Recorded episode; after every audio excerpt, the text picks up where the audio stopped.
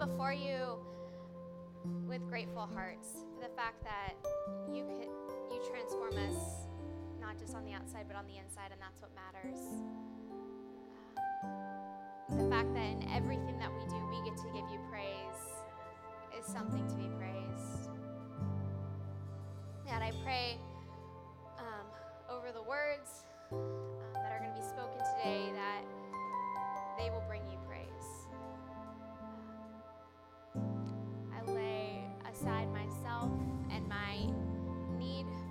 um, so that you can so that you can use me and you can use me not just on the inside but also my whole being, God, on the outside. So we give you today, Father. It is your day. And let it lead up into a week that is your week. And everything that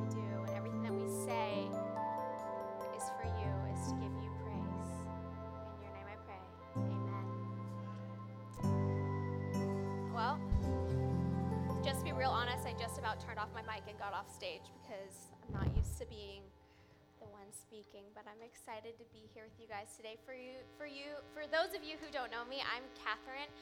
Uh, I get the honor and privilege to be the youth pastor here at One Church. Um, I absolutely love it.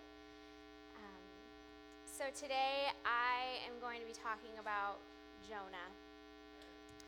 And I don't know about any of you, but I grew up in church, so I grew up knowing about the story of Jonah. I mean, it went all the way from like the felt boards, you know, the little things where they like acted it out for you, to like sitting in church like this, hearing someone on stage preach about their Jonah moment, you know, where God called them to something, they ran away, they got swallowed by an imaginary whale, and then they went the right way. And then the story ends, right? So in my mind, my whole life, Jonah was this was a prophet of God who was supposed to go to Nineveh, but was scared, fearful because of what was happening in Nineveh at the time. And then, so he got on a ship, like right away, just hopped on. He's like, Well, okay, God, I see what you want me to do, but I'm going to go this way. And God's like, Nope, sends a big storm, gets swallowed by a whale. He repents in the belly of the whale, which is disgusting. Let's just take a moment for that. It's just gross. And, uh, and then he goes to Nineveh. And in one sermon, or like one moment, the entire city, so not like 100 people, but like probably like 600,000 people repent from what they were doing. And the, even the king of Nineveh says, We are going to put sackcloth on and we are going to mourn our sins. So Jonah is like this awesome guy, right? Like he's got up, he's like said what God has called him to say. The whole city repents and he goes about his way and he's super excited. And then Jonah ends. That's how I've always known it to be. So when I talked to Matt and Jamel what I was going to preach on, I was like, "Oh, I'm going to preach on Jonah because I got that. That's a piece of cake. I got this. Don't worry. I know I had my Jonah moment picked out. I had like all of it figured out. And then Matt says to me, okay, so before you preach, you have to learn. So for the next month, I just want you to read the book of Jonah. Well, I made it to chapter four. Um, and Jonah was different all of a sudden. He was no longer just the great prophet that was afraid of Nineveh. He was all of a sudden this prophet of God who was selfish, who didn't want to go to Nineveh because he didn't think they deserved to be saved. Like, he thought that he knew who God should extend his compassion, mercy, and forgiveness to. So he got on a ship and fled. And it's still true, God sent a storm. And it's, by the way, it's not a whale, it's a big fish. So I learned that one. It's like, oh, big fish, good. Um, still spends three days in the belly of the whale, still repents and says, Salvation is yours. God, I will go, I'll be obedient. And he goes to Nineveh. And he preaches that same sermon. And I don't know about you, this is my first time preaching in this context, so I don't know how I'm going to feel after. But I got to imagine if 600,000 people repented after one sermon and said, All right, I'm going to take what you said and I'm going to run with it and I'm going to believe in the God that you're talking about, like, I got to believe that I would be s- super excited about that. Like, I'd be like, let's throw a party. Like, the biggest rager you've ever seen. Let's get this going. But Jonah instead goes up, he leaves the city, and is angry. He's mad. He's bitter that God saved a bunch of people who, in his mind, because of all of the evil acts they had done, did not deserve to be saved. So, Jonah 4, uh, 1 through 4, actually kind of summarizes Jonah's reaction to Nineveh being saved. He says, But it displeased Jonah exceedingly, and he was angry. Yes. And he prayed to the Lord and said, O Lord, it is not that I said when I was yet in my country, that is why I made haste to flee to Tarshish. For I knew that you are a gracious, gracious God, merciful slow to anger, and abounding in steadfast love, and relenting from disaster. Let's just pause for a second and realize that, jo- that Jonah just straight up said, Okay, God, I know that you're all of those qualities. I'm still mad about it. like, like, I'm still mad about the fact that you extended all those qualities to people who have done nothing to deserve it. So then he goes on and says, Therefore, O Lord, O Lord, Please take my life from me, for it is better for me to, to die than to live. And the Lord said, Do you well to be angry? So Jonah, so when I was looking through this and I was like, okay, it says it displeased Jonah exceedingly. And I'm thinking, he's pretty mad. But actually, the Hebrew translation is, it was exceedingly evil to Jonah. So he wasn't just angry, he saw that the, the people of Nineveh being saved as evil. So can you imagine? Like you're a prophet, you're something that God say, "Hey, I'm going to use you." After he's used you, you're sitting there with God and you're saying, "What you just did, God, is evil." Who wants to be on the opposite end of that? Definitely not me. So I'm like, I, I read this and I'm like, Jonah, like, you just straight up called out God and said you're evil. But right before that, you were saying how he was gracious and merciful and slow to anger. And so I, I, I read this, and then God doesn't like bring it down on Jonah, which, let's be honest, if you've ever been in some sort of thing where someone says something to you about your character, like I'm a reactor, so I just kind of want to like lay it out for everybody and be like, okay, that's what you think, but you don't know me. don't don't pretend like you do. And and all God says was, do you do you do well to be angry? Basically, is it getting you anywhere to be mad right now? Are you accomplishing anything in this? So before we proceed in chapter 4, let's I'm just kind of going to recap what's happened. Jonah has fled, big storm, big fish swallows him up after he's thrown overboard. Um, he spends three days in the belly of a whale with, I just can't imagine what kind of guck. Like, again, I think of like someone being in the belly of in my stomach and all the junk that's in there. It's just gross. He spends three days in the belly of the whale. He repents. God says, Here's another chance. He goes to Nineveh. He saves the people. And then he throws a tantrum like a two year old. And I don't have kids, but I've nannied quite a bit. And I will say I've seen my fair share of tantrums. And so you think that after God says, Jonah, is this getting you, at you anywhere? It might like kind of like like knock Jonah upside the head. Like if you're talking to a child who's like throwing a fit, like, is this really doing anything? Is this getting you anywhere?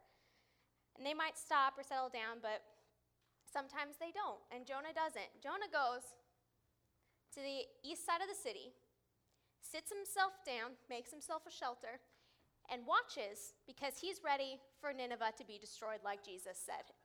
Like God said, Nineveh was going to be destroyed.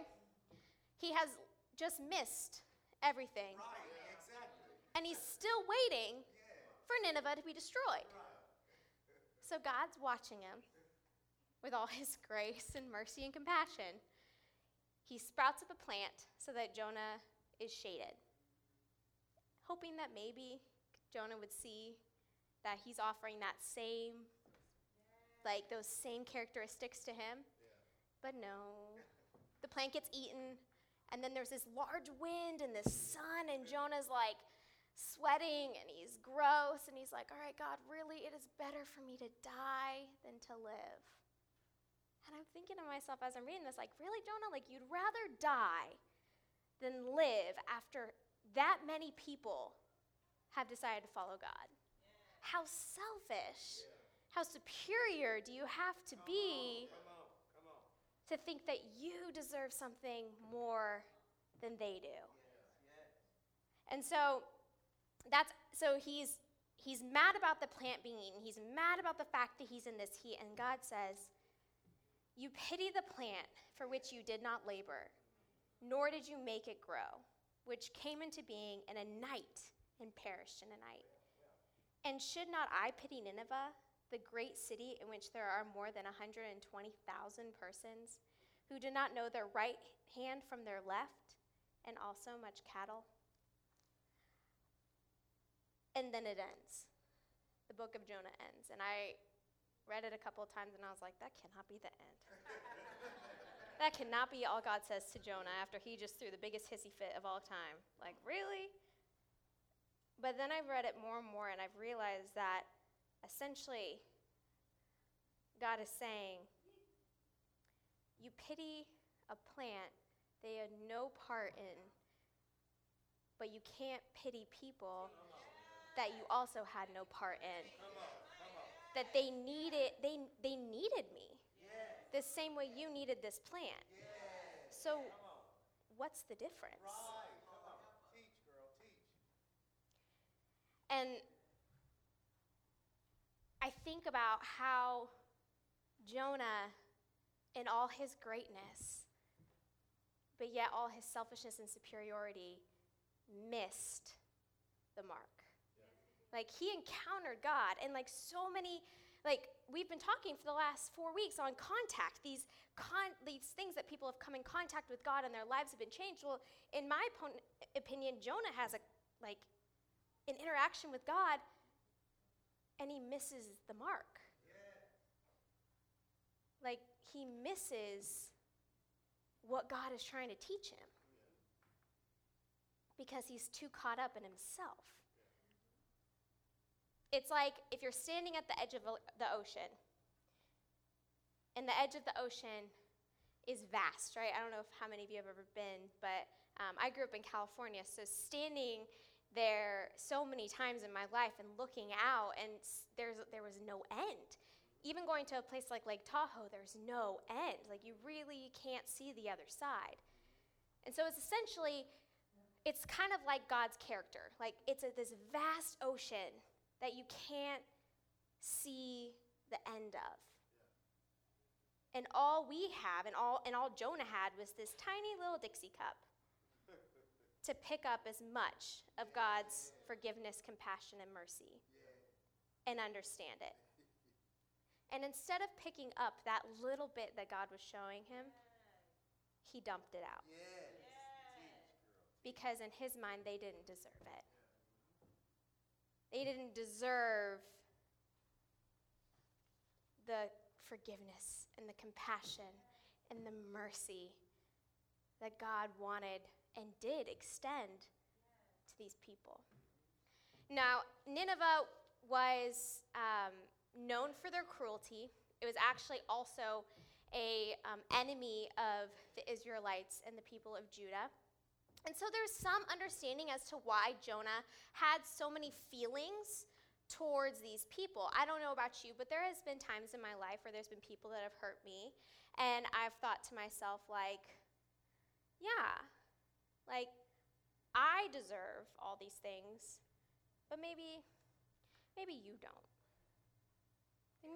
Maybe like maybe you deserve it like this much and I deserve it like this much Like, hand, like I, I picture Jonah saying, okay, God, I'll go to Nineveh, I'll preach, they can repent, but you need to hold up your end of the deal and still destroy them. and like, we've also bargained with God. We're like, okay, God, we'll do this, but you still need to hold up your end of the deal and do that. But God's like, I know they're cruel. I know they're evil. I know it's hard for you to go there, but they're still my people.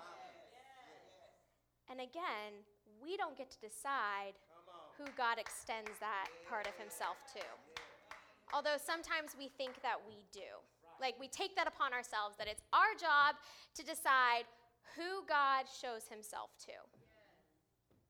I was digging a little bit deeper into compassion mercy and forgiveness. And again, growing up in the church, I've heard these terms over and over and over again. And I, I never realized how it almost like makes a, a really, a Catherine version sandwich because there's nothing on it. There's, uh, there's compassion, and then there's uh, forgiveness, and then mercy is what binds them. Because the actual definition of mercy is uh, it is compassion or forgiveness towards someone whom it is within one's power to punish or harm. So God had every every bit of power to destroy Nineveh. He could have said, "You know what? I don't feel like giving you another chance. Like I'm just going to wipe you out. Goodbye." Um, but instead, he took his compassion and his forgiveness and he gave it to them because though they didn't deserve it, that's who God is. And it's hard for us to fully understand that because we're human. And like Jonah, we're limited to that Dixie cup. We can't stand at the ocean and understand everything that's happening. All we can understand is what we can hold. And for for compassion, one of the, the meanings, the border meanings in Hebrew, is, is to show pity, to love, and to show mercy. So again, compassion and mercy are intertwined. And for forgiveness, the definition um, that I read, and it's obviously not Webster's de- uh, definition, but it's God's restoration of a relationship that entails the removal of objective guilt. So when God forgives the people of Nineveh, he doesn't just forgive them and they don't just repent, but he says, I'm not just going to give you this, but I'm also going to remove all of the guilt and the shame that you feel from the choices that you've made. And that's what God's forgiveness is. Our forgiveness is we turn the other cheek and we might, I don't know about you, but I like to hold grudges. So we might forgive for a day, and then when, uh, when necessary, you keep it in your back pocket to pull out, right? To kind of guilt them a little bit more. But God's forgiveness doesn't do that. Like there's no bit of Him that holds on to that guilt, so that when you need His forgiveness again, He doesn't like pull it out and be like, "Remember last time?" Drops the mic. No, He's like, "I'm gonna take it all." because I want to be in, re- in relationship with you.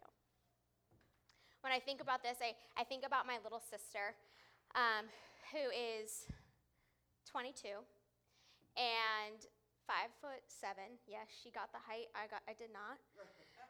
Um, and we could not be more different. We, but we used to fight like this. When I think of forgiveness, you know, my mom used to say like, "What do you say?" And you say like, Will you please forgive me? And this used to be our favorite line, um, and honestly, probably still is when we get in fights. Let's be honest. Um, I'm not ready to forgive you yet. and then walk away.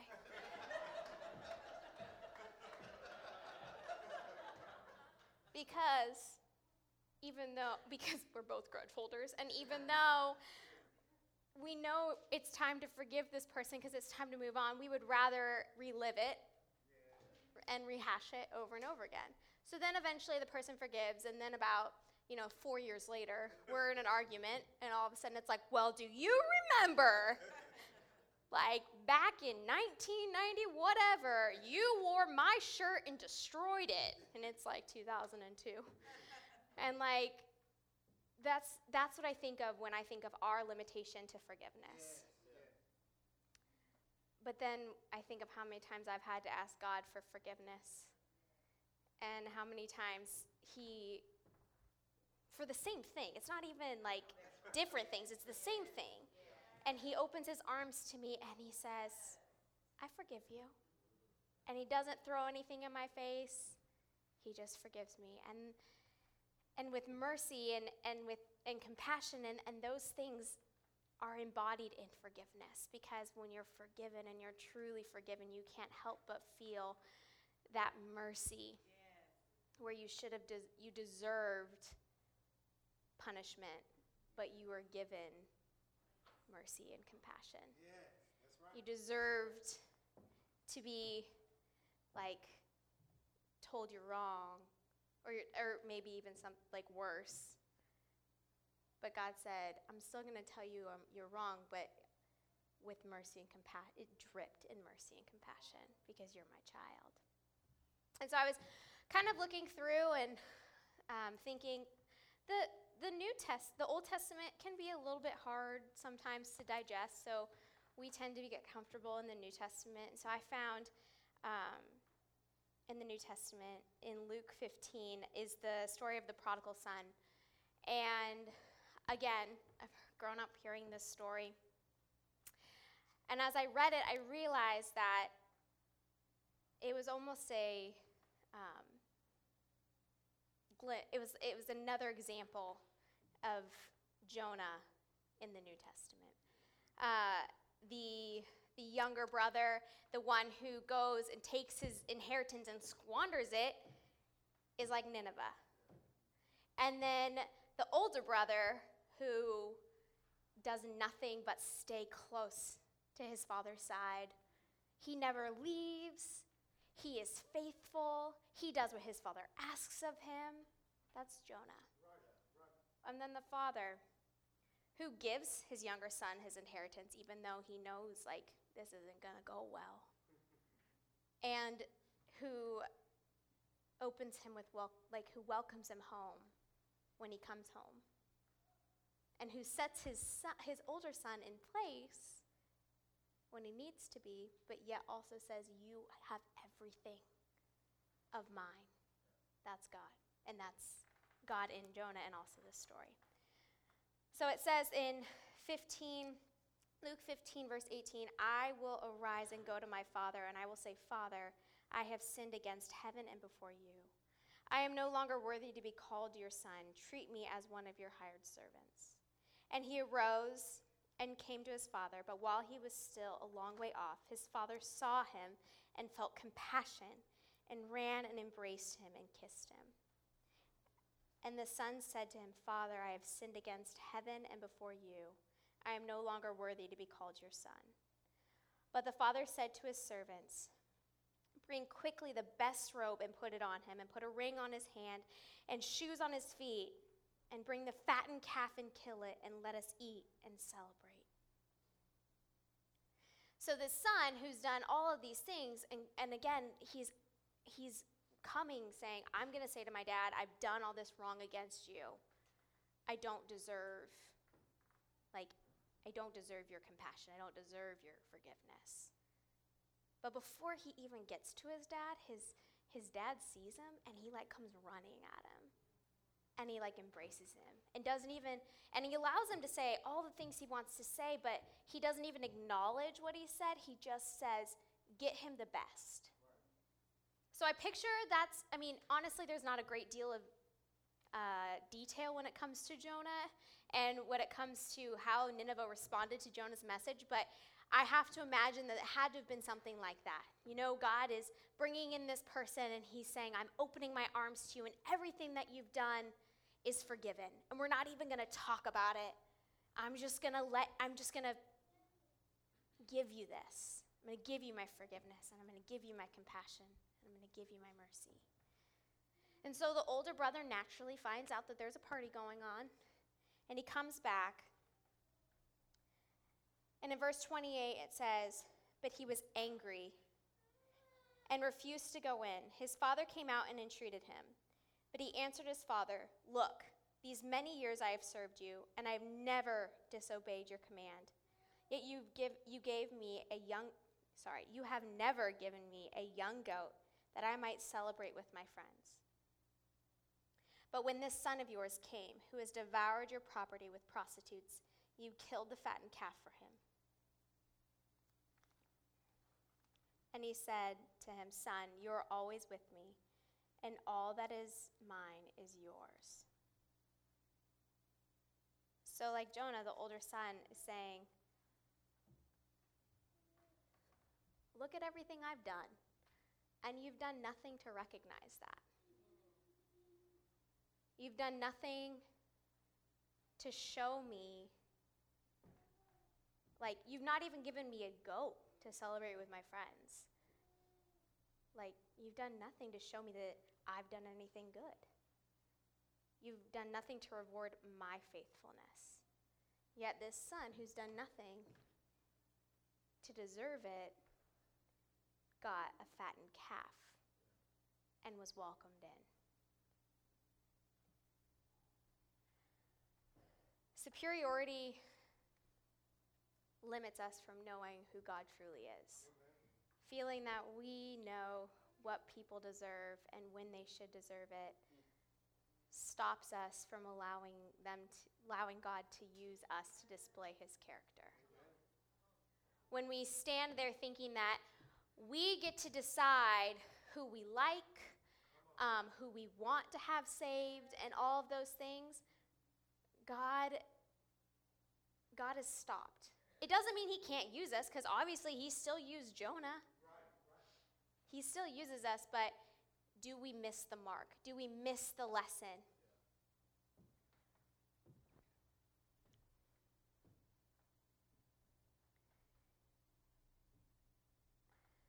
When um, I was thinking about a different kind of Jonah moment, when there's been times of where maybe I've been a little bit superior um, and having a hard time extending God's forgiveness and grace, I uh, it was honestly it was hard for me because no one wants to take that moment because in my mind like I got this like everyone deserved God's grace and, and compassion and mercy and forgiveness. Um, I realized that there uh, there's one really glaring instance that honestly I don't talk about very often. But when I was in high school, uh, I was in an abusive relationship for 19 months, and it was a verbally and emotionally abusive relationship. And some of you might know that, but what you don't know is that was actually the start to all of my health problems. Um, that was when I started getting really sick. I went from weighing a healthy 125 pounds to like 103 um, in like two weeks. And I still have a hard time thinking about this person having received God's mercy and grace and forgiveness and compassion and all of those things that God is. Because he hurt me. And I live every day with this reminder that I was hurt. Um, actually, this past week, I got pretty sick I had some sort of reaction to something I ate, and it was like awesome. Like, I'm just going to share this story, and I got sick this week, and it was another reminder um, of the fact that, yes, I might have forgiven him, but I can't say that if he were to walk through those doors and want to worship alongside me, I would be able to fully extend the mercy and compassion and forgiveness that God extends to me because there are so, still days, if I'm perfectly honest, where I don't feel like he deserves it. And so as I was sitting here, I was thinking, God, if he were to walk through those doors, if, if this person who hurt me so bad were to walk through, how would I be able to remove myself so that your character could shine through me? So that I would be able to not be like Jonah and, and feel like he didn't deserve that and not be superior and stop myself from fully understanding what you're trying to teach me, but instead be on the other side and actually get the lesson and not miss it. So I came up with a couple ways, and the first was to draw close to God. And, and we hear that so true, but this past week, especially in being ill, like I have drawn closer and closer to God and and and reading his word and and praying and pleading on my knees to, to be able to stand here because honestly on friday i wasn't sure if this was going to happen um, and I understood the de- a little bit about God's character. I got to hold a little bit more than a Dixie cup. And so you got to draw close to God because He wants to know you. And the only way you're going to know His character and who He is and all that He is is if you're close to Him. Because when you're far away from Him, there is honestly no way for you to understand who He truly is and all that He is, and everything about His character. And then the second one is harder than that, for sure. It's you got to die to yourself. You got to remove yourself. Because when you're in the middle of it, your human limit, like your humanity, will limit. But when you step back and you let all of God and His character move forward, there's no limitations. And so people can experience who God is through you, but you have to remove your own feelings about it and your own superiority.